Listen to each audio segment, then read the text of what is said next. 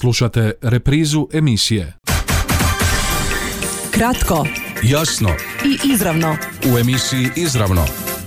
I dalje propitujemo aktualne, lokalne, regionalne i globalne teme.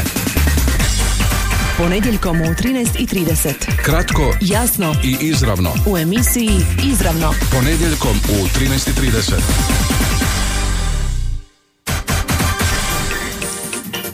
Kako živite? Solidno. A to, solidno. Jel vam se što promijenilo unazad godinu dana? Jel vam se što promijenilo evo, od kad je euro? cijene. O, to su visoko cijene otišle, a što se tiče eura, isto mi je kao i kune. Ono, kad mi vrati eure, znam koliko košta, vidim ono i koliko treba vratiti, a? Nego jedino što su cijene otišle i povrću i mesu i svemu. To je jedino. I ono kad vidiš kune imaš hrpu, a eure imaš. I samo imaš sitno, ono više, najviše sitnih novaca, jel? U Pa euro. nema, sad je sve sitno. Ma da. Živimo li bolje s eurom ili lošije? Pa to je isto meni. Nikakvu razliku nisam Nisam primijetila. vidjela razliku, jedino što su te cijene onda malo, male, ono, Rasporedit se mora drugačije novac. A što mislite, zašto su otišle cijene gore? Marža njihova od trgovaca, drugo ništa ne mogu reći. ko zna. To su Jer privatnici. poljoprivrednici ne dobiju, recimo litra mlijeka, oni dobiju dvije ili tri kune, a u trgovini sedam. Marija da, ali kad privatnici mlijeko, oni po euro daju, ovdje Ovi prodaju. koji Inače da. koji prodaju u Dukat ili Da, trgovine. da. A ovi privatnici po euro daju. Je li se porast cijena mogao izreći što mislite? Ja mislim da je. Je. Kako? Pa da ostane isto kao što je bilo u 12. mjesecu, to je ipak puno jeftinije bilo nego sada. A tko o tome odlučuje?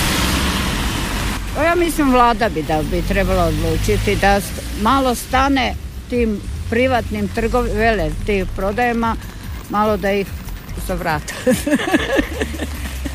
Šta drugo, ništa drugo. da. Jel očekujete da će biti bolje?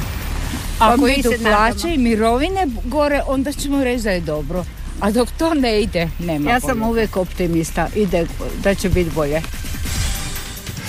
Je li nam, dakle, euro donio ono što su nam najavljivali? Koliko nas je zaštitio, a koliko je dodatno ugrozio i onako ugrožen standard? Što je stvarni razlog porastu cijena? Je li se Jesu li se poskupljenja mogla izbjeći? Tko je za to odgovoran? Što nas čeka? Je li baš sve krenulo s napadom na Ukrajinu? Kratko, jasno, izravno u današnjem izdanju emisije izravno iz makroekonomske perspektive odgovara ekonomist i financijski stručnjak Neven Vidaković. Gospodine Vidaković, lijep pozdrav, dobrodošli u emisiju izravno. Dobar dan, hvala što ste me zvali. A s mikroekonomske razine naš sad već stalni suradnik Zdravko Grubeša s kojim smo tijekom prošle godine u nekoliko navrata pratili što se događa u gospodarstvu Slavonije, odnosno Đakovštine i pokušali anticipirati trendove. Dobar vam dan, gospodine Grubeša i dobrodošli. Dobar dan vama i vašim slušateljima. Evo čuli smo razmišljanja dviju Đakovčana, Đakovčanki. Što kažete, kako komentirate?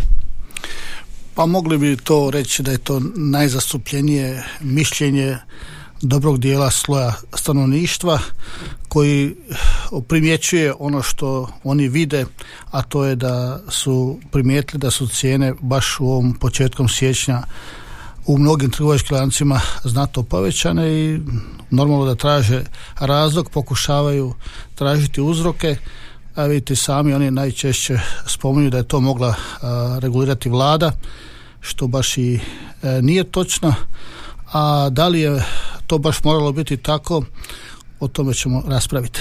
Gospodine Vidakoviću, da smo dvije Zagrebčanke danas na trgu Bana Jelačića tako zaustavili, pitali jel bi bilo slično razmišljanje, što mislite? Da, što više bilo bi, i de- to je Hrvatska radio televizija danas i napravila, pa onda je jedna gospođa rek, vezano za inflaciju, pa onda je jedna gospođa rekla, samo želim a, da im, mi ostane dovoljno novca za pokop, tako da e, ne budem teret na državi, da me djeca imaju s čim pokopati, počela plakati. U, to je malo onako baš crna perspektiva. Ne znam, bilo vam je jutro na dobro jutro Hrvatska. Krenimo ovako. Gospodine Grubeša, tijekom prošle godine smo u nekoliko navrata kroz ovu emisiju probali prokomentirati, anticipirati što će se događati, kako će se odvijati situacija, koliko prisjećajući se onoga što ste zastupali, koliko ono što ste zastupali tada korespondira s ovim što se događa? Pa mislim da čak imate te ovaj snimke tako da mogu to i potvrditi. Ali evo vi to. Ne, ja ću, ja ću vam jednostavno reći, znači strateški cilj, odnosno jedna od e, mjera i namjera vlade i Republike Hrvatske je bila da jednog dana posta, uđemo u eurozonu i da uvedemo euro kao službenu valutu u Republici Hrvatskoj. I to je, smo svi znali maltene od početka, odnosno kada smo počeli biti zagovornici ulaska u Europsku uniju, time smo imali znači i ova dva cilja koje smo evo sad recimo i ostvarili.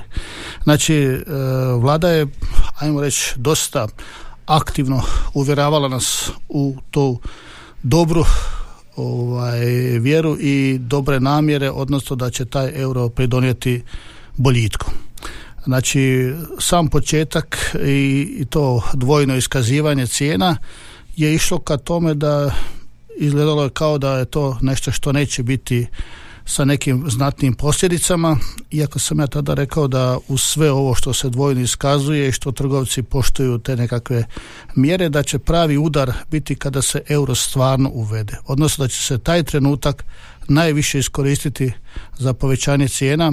Pri tome, opet ću reći, ima sigurno ovaj, puno razloga i za povećanje cijena, ali opet kažem, najvećim dijelom ova inflacija, odnosno povećanje cijena, bilo je baš posljedica uvođenja eura od 1.1.2023. godine. Koliko je vas to iznenadilo? Men, mene nije iznenadilo sigurno jer jednostavno vi ne možete u privatnom sektoru i u jednoj liberalnoj tržišnoj ekonomiji e, zaustaviti trendove i mogućnosti kojima se pruže trgovcima ili nama poduzetnicima u bilo kojem trenutku. To je nešto što će jedino tržište regulirati u jednom trenutku kada znači normalno ponuda i potražnja se izreguliraju i kada ljudi ne budu mogli podnijeti sve te cijene, tada će možda trgovci doći do, na ideju da trebaju malo razmisliti o snižavanju cijena. Ali o tom potom, jer moramo priznati htjeli ne da još uvijek e, se iskazalo, naročito na temelju podataka o potrošnji za blagdane i za ove neke dane, da je potrošnja znatno povećana.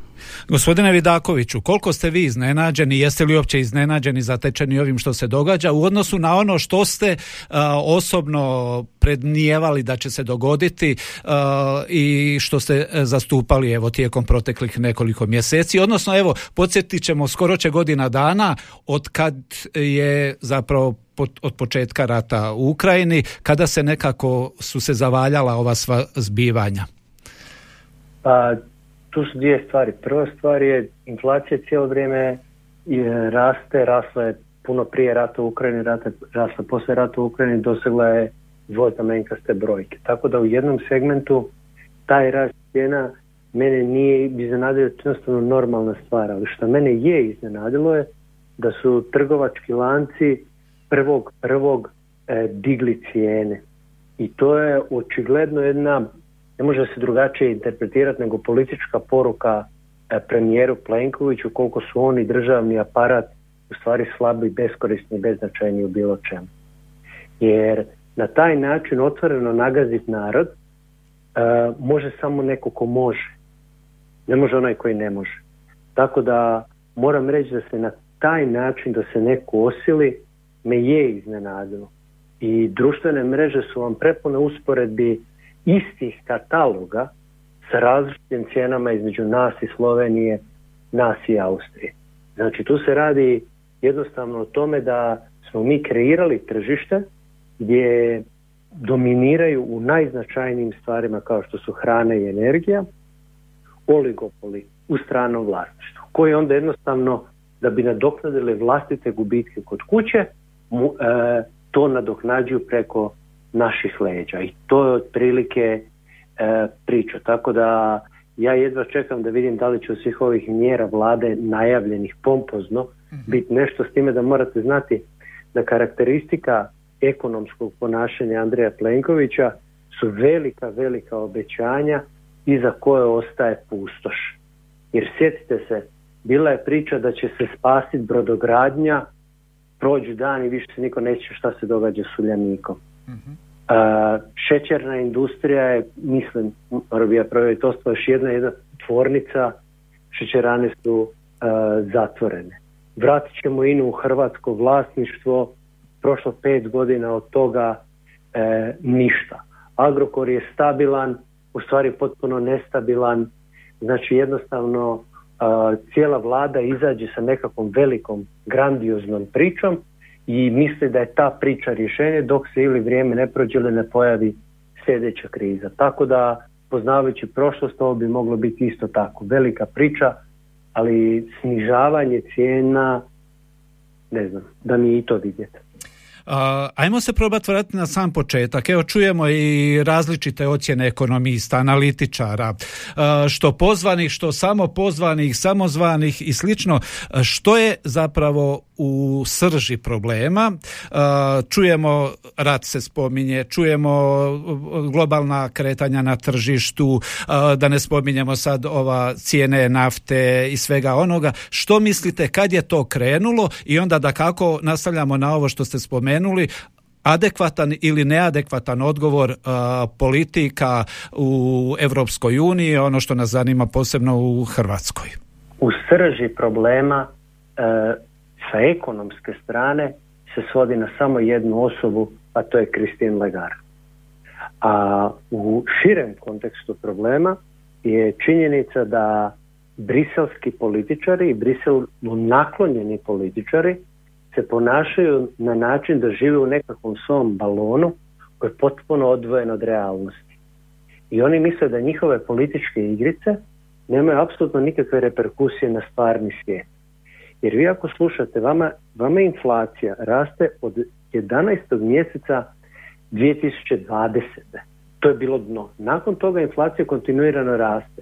I vi imate izjave Christine Lagarde koja govori inflacija će u 21. pas ili inflacija je privremena ili Amerikanci dižu kamatne stope, bore se protiv inflacije, ali mi imamo drugačiju inflaciju. I sve to ide do trenutka do Macron ne pobjedi na izborima. Jer Christine Lagarde u stvari provodi francusku monetarnu politiku. Onog trenutka kad Macron pobjedi na izborima, jer da je dizala kamatne stope ugrozila bi mu šanse na izborima, Christine Lagarde se jednostavno probudila i u šestom mjesecu ove godine rekla mi moramo u agresivnu borbu protiv inflacije. A u desetom mjesecu ove, ove godine, nakon što inflacija rasla 24 mjeseca za redom, ona se pojavi i kaže inflacija došla od nikud. Sa tako pokvarenim političarima narod ne može dobro proći. I sad jednostavno ovo sve što se događa i sve što će se dogoditi je u stvari posljedica svega toga. Znači da li će tu biti manji šokova, veći šokova, da će oni duže trajati, kraći trajati, to je potpuno nevažno. Vama je kristalno jasno rekla Kristina Lagarde i kristalno jasno vam je to rekao Boris Vujčić da se inflacija najbolje suzbija padom kupovne moći. Znači službena politika Europske centralne i Hrvatske središnje banke je pad standarda građana. Jer ne znam zašto se svi čude oko toga šta se događa kada je to desetine puta jasno definirana politika. Gospodine, to je na makro razini, a na mikro razini kako se to je odrazilo na, u Slavoniji e, u Đakovštine? Pa složit će se s općom teorijom, znači kad se naš učili još davno u školi, kaže inflacija, znači višak novca juri manjak roba pojednostavljeno tako. Znači upravo taj dio kad će past kupovna moć, sa nama to izgleda smiješno, kao odakle nama kupovna moć, pa odakle uopće se može na taj način generirati inflacija. Ali evidentno da nas demantiraju stvarne, stvarni događaji. Naime i taj dio isto iz teorije što kaže da se povećanje kamatnih stopa naj recimo najdjelotvornije djeluje na, djeluje na inflaciju, a kao što e, s rastom kamatnih stopa, ispričavam se, znači to se nije događalo onom brzinom kao nekim drugim velikim ekonomijama.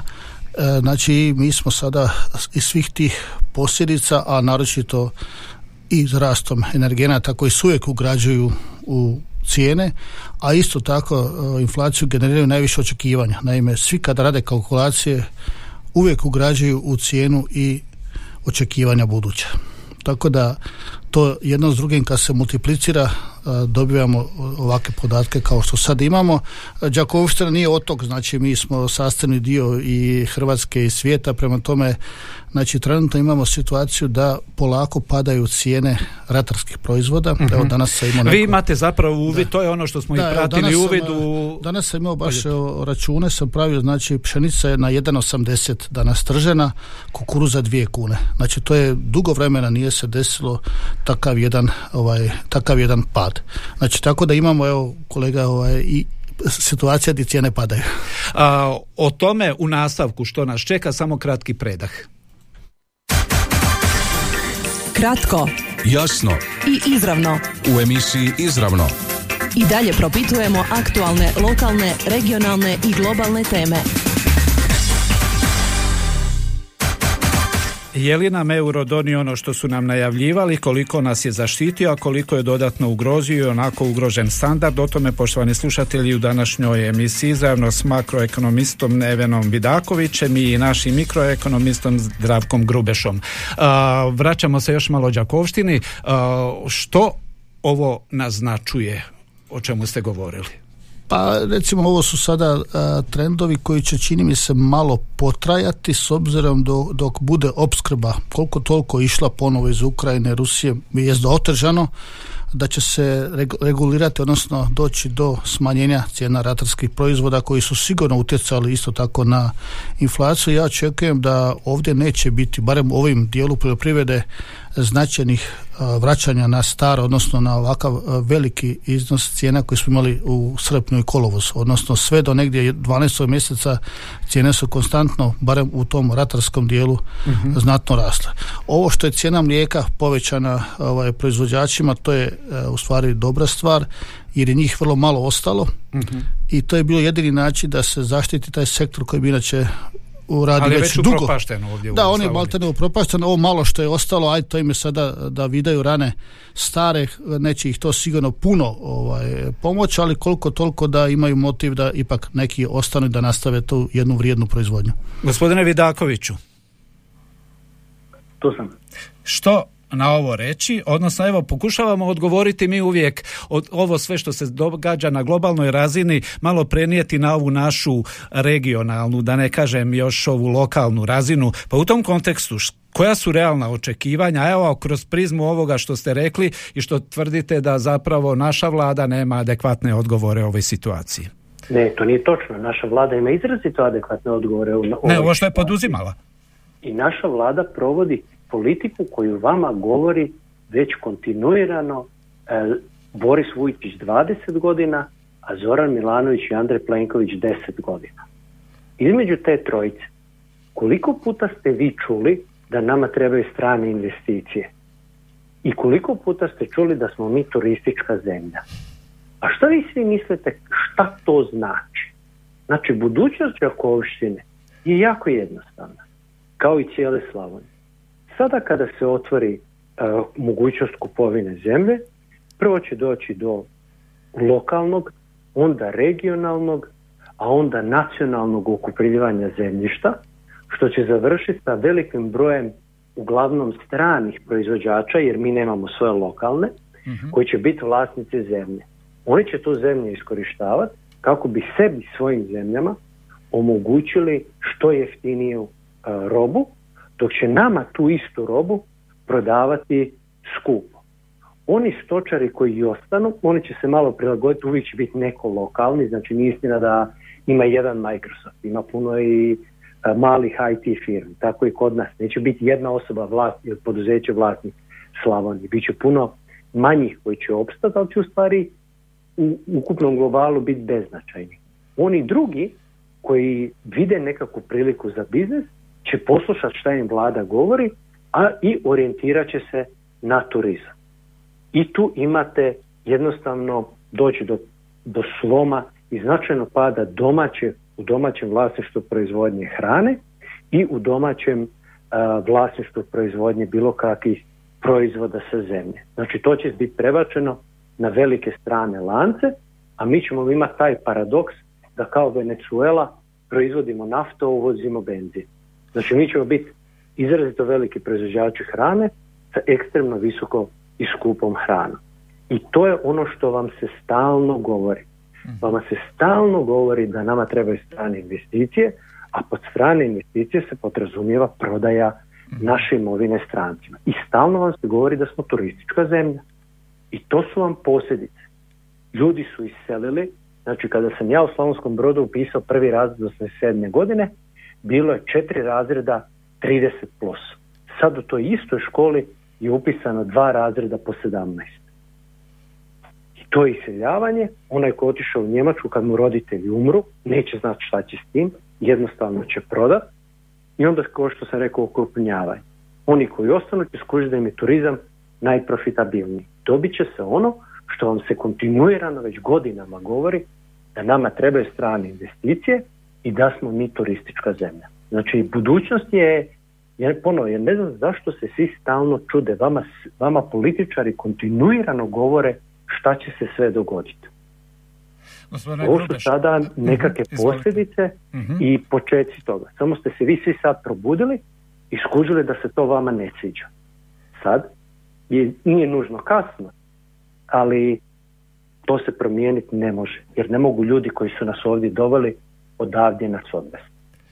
Gospodine Grubeša, je li iščitavate vi svakodnevno kontakta sa OPG-ima ovo o čemu je gospodin Vidaković govorio? E, iščitavam ovo jednu bitnu stvar, a to je rast cijena poljoprivrednog zemljišta uh kojeg mi vidimo, znači ali i dalje ona konstatacija da je poljoprivredno zemljište u Republici Hrvatskoj još uvijek najjeftinije u Europi. Znači mi sad imamo trženje znači za jedno jutro, katarsko jutro poljoprivrednog zemljišta cijena je blizu 8000 eura. uh To je rast sigurno u zadnjih dvije godine da, do, do, još do je bilo 3 do 4 tisuće eura. Znači, ali taj rast koji sada je e, primjetan, znači još uvijek nije toliki da bi to onemogućilo, odnosno E, strancima ovaj, e, dalo povoda da je to nešto skupo i da ne treba kupovati jer oni znaju koliko su cijene u njihovim zemljama. Znači onog trenutka kada se liberalizira i dozvoli kupovina zemljišta strancima bit će jako, jako teško, ja gotovo mogu reći A moratorij ne mogu, da, da, gotovo nemoguće spriječiti takvu jednu mogućnost da stranci postanu vlasnici dobrog dijela poljoprivrednog zemljišta, s tim da evo mi imamo za sada sreću ili nesreću da još uvijek država u svom vlasništvu ima veliki, najveći, najznačajniji dio poljoprivrednog zemljišta i za sada da ne ide u prodaju već uglavnom se idu na koncesije. Za A je li to razlog što je podosta još uvijek neraspisani natječaja, što ima još dosta problema na terenu? Jedinice lokalne samouprave su tu zapravo a, razlozi su nedefinirani uvjeti, znači sad su imali novu izmjenu zakona o poljoprivrednom zemljištu mm i uvjeti za natječaje i taj novi zakon već sada je pokazao neke svoje manjkavosti i jedinice lokalne samouprave se vrlo teško odlučuju da raspišu natječaj, malo imaju strah.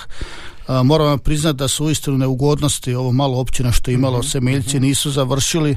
A, Satnica je završila, Josipovac je nešto napravio, ali recimo ovaj najveći dio zemljišta je na području JLS Đakovo, vidite sami da još uvijek niko ne poduzima ništa. Strah je velik jer ljudi su neki stekli neke uvjete, odnosno ušli u posjed, taj posjed traje jako dugo i uistinu nije jednostavno neke ljude iz tog posjeda sada nakon 20 godina što su ulagali, radili i povećali vrijednost tom zemljištu, ajmo reći, dobar dio njih, jako je teško sad donijeti odluku i reći, e, više ti nećeš biti vlasnik, nego će biti ovaj. Tako da ne znam kako će e, se to kod nas u Đakovu odviti, ali nije ni malo ugodno biti u situaciji da vodite takav natječaj. I probajmo u zadnjih 5-6 minuta sublimirati ovo sve i kristalnu kuglu gospodine Vidaković ste spominjali, ajmo probati, vi ekonomisti, posebno makroekonomisti, možete a i vi ste osobno upozoravali tijekom protekle godine na e, neke e, pojave koje su se upravo dogodile ili se događaju, što nas dalje čeka? Evo iz ove perspektive e, upravo možda Slavoniju. Jako jednostavno. Christine Lagarde je odlučila počiniti ekonomsko samoubojstvo jer planira povući 20%, 25% ukupnog novca u manje od 8 mjeseci. To isto vam je napravio Željko Rohatinski 2009. i to je rezultiralo sa šest godina pada bruto domaćeg proizvoda u Republici Hrvatskoj. Samo što tada nije bilo poremećaja u proizvodnji, pa je inflacija pala. Sad ćete imati poremećaj u proizvodnji pa će inflacija ostati visoka. Banke će se prirodno zatvoriti, neće, neće odobravati kredite, što će vam smanjiti investicijske cikluse, što će vam erodirati ekonomiju. To sve će se pokušati pokrpati preko neke europske centralizacije i preko EU fondova. Kako to neće uspjeti? Na ekstremno mikroosobnoj razini svako će shvatiti da je prepušten sam sebi i onda će se pokušati što je lakše moguće dokopati nekog novca. I to on se taman poklapa sa ovim uh, otvaranjem u prodaje zemlje ili na, u Dalmaciji opet da se sagradi još jedan apartman. Pri tome, kako će se inzistirati na centralizaciji svega u Briselu, i, e, doći do enormnog povećanja regulative koju mali će jako teško moći pratiti. I to je jednostavno to. Znači, Europska unija je sada na početku onoga što se još uvijek može izbjeći, možda i hoće, što se u Jugoslaviji zvala strukturna ili sistemska inflacija. Odnosno da je cijela ekonomija, cijeli sustav ekstremno raštima. I naravno da će se to prelomiti preko nas najmanjih običnih uh, građana. Jer opet, ja sam rekao, uh, bio naslov u, na intervjua, notorna je neistina da će nam past kamatne stope ulaskom u euro. Gdje su sad svi klonovi koji su nas uvjeravali da će vam past kamatne stope? E sad, nakon te laži vam nude novu laž. Ali znate, nama bi bilo lošije da nismo u euro. To je prilike ovaj argument. Da sam ja dva metra i 130 kila i da sam crn i zovem se Shaquille O'Neal i da sam igrao za Lakers ja bi onda bio prvak Amerike u košarci.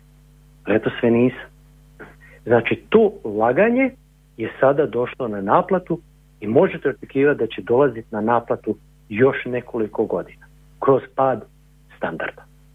Gospodine Grubeša, osjećaju li to vaši evo, poslovni partneri s kojima komunicirate, čije knjige vodite, čiju krvnu sliku zapravo u dušu poznajete? E, ovaj, moramo ipak reći da ovaj, makroekonomija, mikroekonomija, ipak e, to je jedan vremenski razmah. Apsolutno.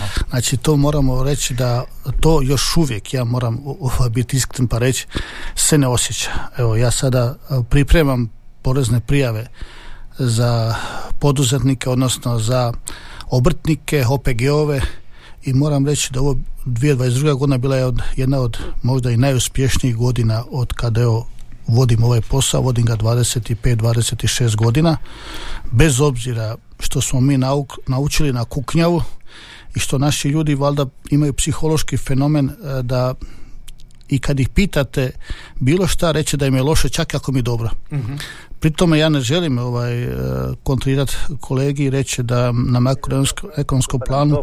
Znam, znam šta pričate, tu ste potpuno u pravu, da. zato što je prošla godina da. Taj rast cijene je mnogima pomogao, ali ovo što sam ja rekao tek dolazi i ovo razgraničenje vremenske mikro i makroekonomije, tu ste apsolutno savršeno u pravu. Evo, znači, zato govorim, e, trenutno posljedice nisu očigledne i trenutno ih nema ali e, već sada kad sam razgovarao sa ljudima oni kažu ovo je ove godine možda nikada više. Evo znači i ljudi koji nisu ekonomski na nekom visokom obrazovanju osjećaju trenutak da ove godine imaju već znatnija ulaganja sa puno većim cijenama da i da ne očekuju da će im se cijena u 8 mjesecu desiti ista kao lana. A to znači imat ćemo možda suprotan učinak ne u takvom opsegu, ali sigurno u jednom znatnom opsegu. Ali upravo je ovo na tragu, ovo što je gospodin Vidaković rekao na tragu i pitanja. Zanima nas što, bi, što, što nas čeka, kao što nas je zanimalo da nam je netko recimo prošle godine u ovo vrijeme rekao ili da su naši koji donose odluke više vodili računa o tome što će se, što je moguće, jedan od mogućih scenarija i ovaj koji se događa, tako da ne, sada e, nisu svi iznenađeni, uvrijeđeni ili ne znam što. Dakle, u tom kontekstu, e, gospodine Vidaković, još zaključno spomenuli ste nas, obične ljude, male ljude, ok, lako je onima koji imaju zemlju, koji imaju apartman e, na moru, ovdje zemlju, oni će prodat koliko toliko će nešto dobiti, je li to stvarna vrijednost ili nije stvarna vrijednost, o tom potom, ali što je sa većinom koja nema ni zemlju ni apartmane? Pašće im standard. I imat će 5 do 10 godina ekonomske e, stagnacije. Sedam Jer ponovo šta je napravljeno u Hrvatskoj 2009. i 10. sa monetarnom politikom Željka Rohatinskog i tog istog Borisa Višića, sad će biti napravljeno na razini Europe. Znači, tu nema, ne treba vam kristalna kugla zato, samo malo znanje iz monetarne politike. To, to je to. Ja bih volio da je drugačije i može biti drugačije. Ali opet, vas ne mogu ljudi koji su vas ovdje doveli odavdje odvesti. Mm-hmm. Gospodina Grubeša. Odnosno, vraćamo se na ono prvo pitanje. Je li nam euro donio ono što su nam govorili? Zaštitu. Tako se do, svoj, dobrim dijelom govorilo, bit ćemo zaštićeniji, bit ćemo sigurniji, bit ćemo bla bla bla bla bla bla. A gledajte, kad prodajete neki proizvod morate ga umotati u lijepu foliju. Tu nema dileme, znači ovaj, opet ne trebamo gledati da je euro bio taj presudan mm faktor i da sad sve svaljujemo na taj euro. Tako znači bez obzira što je bilo poznato i da smo pratili događanja u nekim drugim državama da je svagdje manje više taj uvođenje eura izazvalo određene posljedice, znači evo sjetimo se eto i te naše Njemačke koji svi volimo gledati. E, znači otac mi je tad bio u Njemačkoj. Sjećam se kada je e, marka otišla u povijest, došao euro, iako je bio omjer maltene jedna prema dva, vrlo brzo nakon mjesec dana sve što je vrijedilo 100 maraka vrijedilo je 100 eura. A to je strahovito velika razlika.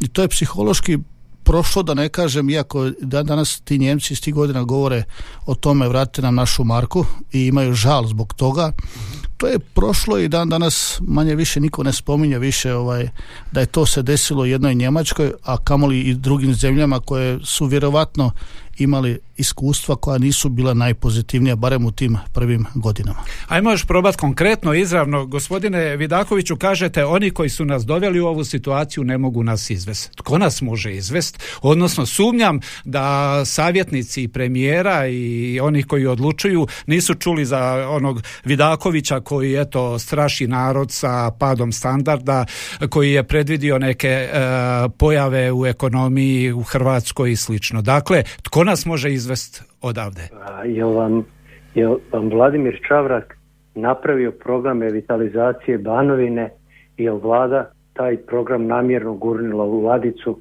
ne radeći dvije godine ništa? Jel vam e, Dubravko Radošević o ovome svemu radi, e, radio je i piše? Jel svi znamo, svi, da nam ne treba 550 teritorijalnih jedinica?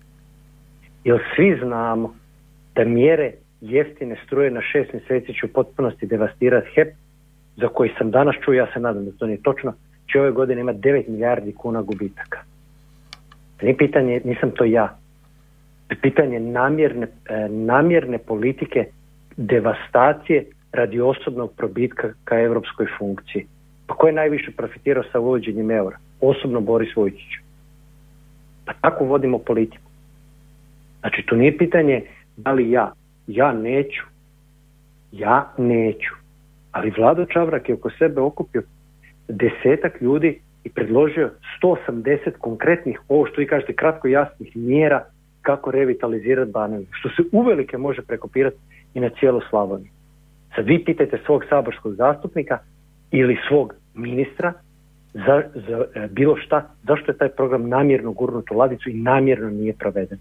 Da bi se premijer probudio i rekao obnova ide nestvarno sporo. Pa on je naredio da obnova ide nestvarno sporo. Dakle.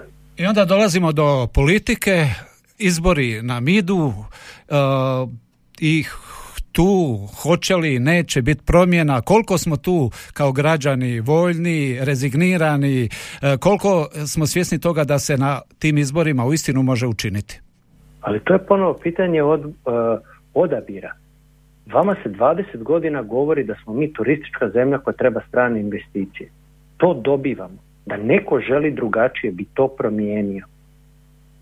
Znači ovaj narod upravo želi to što žele žele prodati djedovinu i rentat apartmane i biti među najsiromašnijima u Europi, a u kavani sjediti pričat ili slušati lijepe priče kako mi imamo puno potencijala.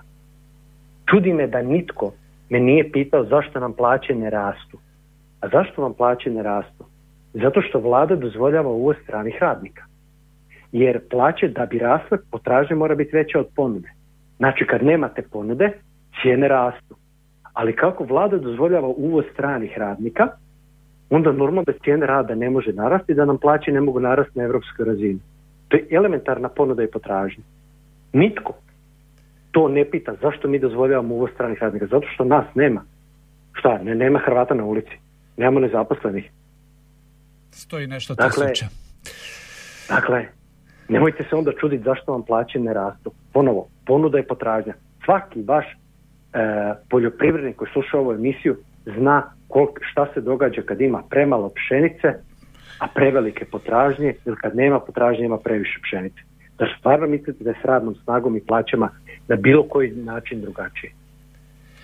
I zaključno, hoćemo li dakle gospodine Grubeša završiti emisiju sa slikom o sedam mršavih krava? Ovaj, po prirodi sam ovaj, čovjek koji ne voli imati ajmo reći pesimističke tonove i ne voli ovaj, davati uvijek nekakve... Dobro, realno, je li evo? A, gledajte, realno znači mi smo u jednoj turbulentnoj, u turbulentnom situaciji u okruženju, u, u jednoj okruženju koje je vrlo zahtjevno, tako da što se tiče ovih e, političara i stranaka i tako dalje, moramo shvatiti da mi još uvijek u Hrvatskoj kada glasamo ili glasujemo kao god to rekli, najmanje pratimo ekonomske programe i šta vlada nudi na tom planu. Vrlo mali broj ljudi to opće čita. Znači još uvijek smo mi u onom ovaj, situaciji uh, ratne maltene 92. godine HDZ stvorio, odnosno doprinuo da imamo, ne, imamo Hrvatsku i ljudi malo to kaže, ma ne zanima me, postoji samo HDZ. Govori sada nebitno sada ko će biti, tako da o ovom ekonomskom dijelu vrlo mali broj ljudi nažalost još uvijek razmišlja i šta nude oni na tom planu i to nas u govorima i predizbornoj kampanji gotovo nažalost gotovo i ne zanima. To tek shvatimo kada se počnu donositi zakoni i to najčešće kad se zakon već donese kad počne primjena i kad počne primjena mi kažemo a šta je sad ovo iako je bila kao javna rasprava, bilo je nekakva procedura gdje ste mogli sudjelovati, ali vrlo mali broj ljudi još uvijek od nas to radi i desi nam se šta se desi da se zakon izglasaju i onda tek kada dođu na primjenu kažemo, a ja to ne bih. E sad je kasno, ja to više ne bih. Tako da ovaj neću biti totalno ovaj e, pesimista, ali sigurno da ovaj e, inflacija se može liječiti e, povlačenjem viška novca iz opticaja, a to znači pad kupovne moći. Gospodine Vidakoviću, zaključno vama, nedavno ste u jednom intervju se suzdržali kad ste, kad ste spomenula Slavonija, kilogram kruha, cijena kilograma kruha i cijena litre mlijeka. Dobro. Zašto ste se suzdržali? Pa zato što e, samo stvarno netko ko želi od svih ljudi napraviti budale vodi, e, kaže mi ćemo zamrznuti cijenu mesa kao genijalnu ekonomsku politiku umjesto da kaže kako da povećamo proizvodnju mesa. U navodno zemlji sa enormnim potencijalom. To, to mi možemo razgovarati o monetarnoj politici, fiskalnoj politici, možemo razgovarati o nekakvim politikama. Ali razgovarati da mi u Slavoniji nemamo šećera, ja to jednostavno ne mogu. Ja to jednostavno ne mogu. I zadnji... Da, izvolite. To je to. I zadnji podatak, evo prema današnjem priopćenju iz Brisela, uh, nakon uh, uvođenja eura u Hrvatskoj 62% ispitanika u jednom istraživanju smatra da će euro povećati inflaciju. To već je. Znači, nama se to desilo vrlo brzo i nedvojbeno da se to već nama desilo i desit će se još sigurno mjesec, dva dana što će biti posljedica eura, ali moramo i uzimati u obzir i neke druge faktore. Ja ću napomenuti samo recimo cijena plina za poduzetnike je pet puta porasla. Vi morate negdje ugraditi bez obzira vi ne možete ako ne ugradite to krajnjem potrošaču ne možete opstati na tržištu znači. ali posljedica eura je neminovna ali imamo i posljedice rasta cijene energenata koji su sada sve više došle na vidjelo Gospodine Vidaković imate li što dodati ili je ovo kraj? To je kraj Hvala vam lijepa. Poštovani slušatelji u današnjoj emisiji izravno gosti su bili financijski stručnjak Neven Vidaković i naš Đakovčanin, naš e, suradnik i analitičar Zdravko Grubeša. Do neke nove prigode lijep pozdrav, nastavit ćemo pratiti što se zbiva. Živi bili pa vidjeli. Kratko Jasno i izravno. u emisiji Izravno. I dalje propitujemo aktualne, lokalne, regionalne i globalne teme. Ponedjeljkom u 13.30. Kratko Jasno i izravno. u emisiji Izravno. Ponedjeljkom u 13.30. Ovaj programski sadržaj sufinanciran je sredstvima Fonda za poticanje pluralizma i raznovrsnosti elektroničkih medija. Slušali ste reprizu emisije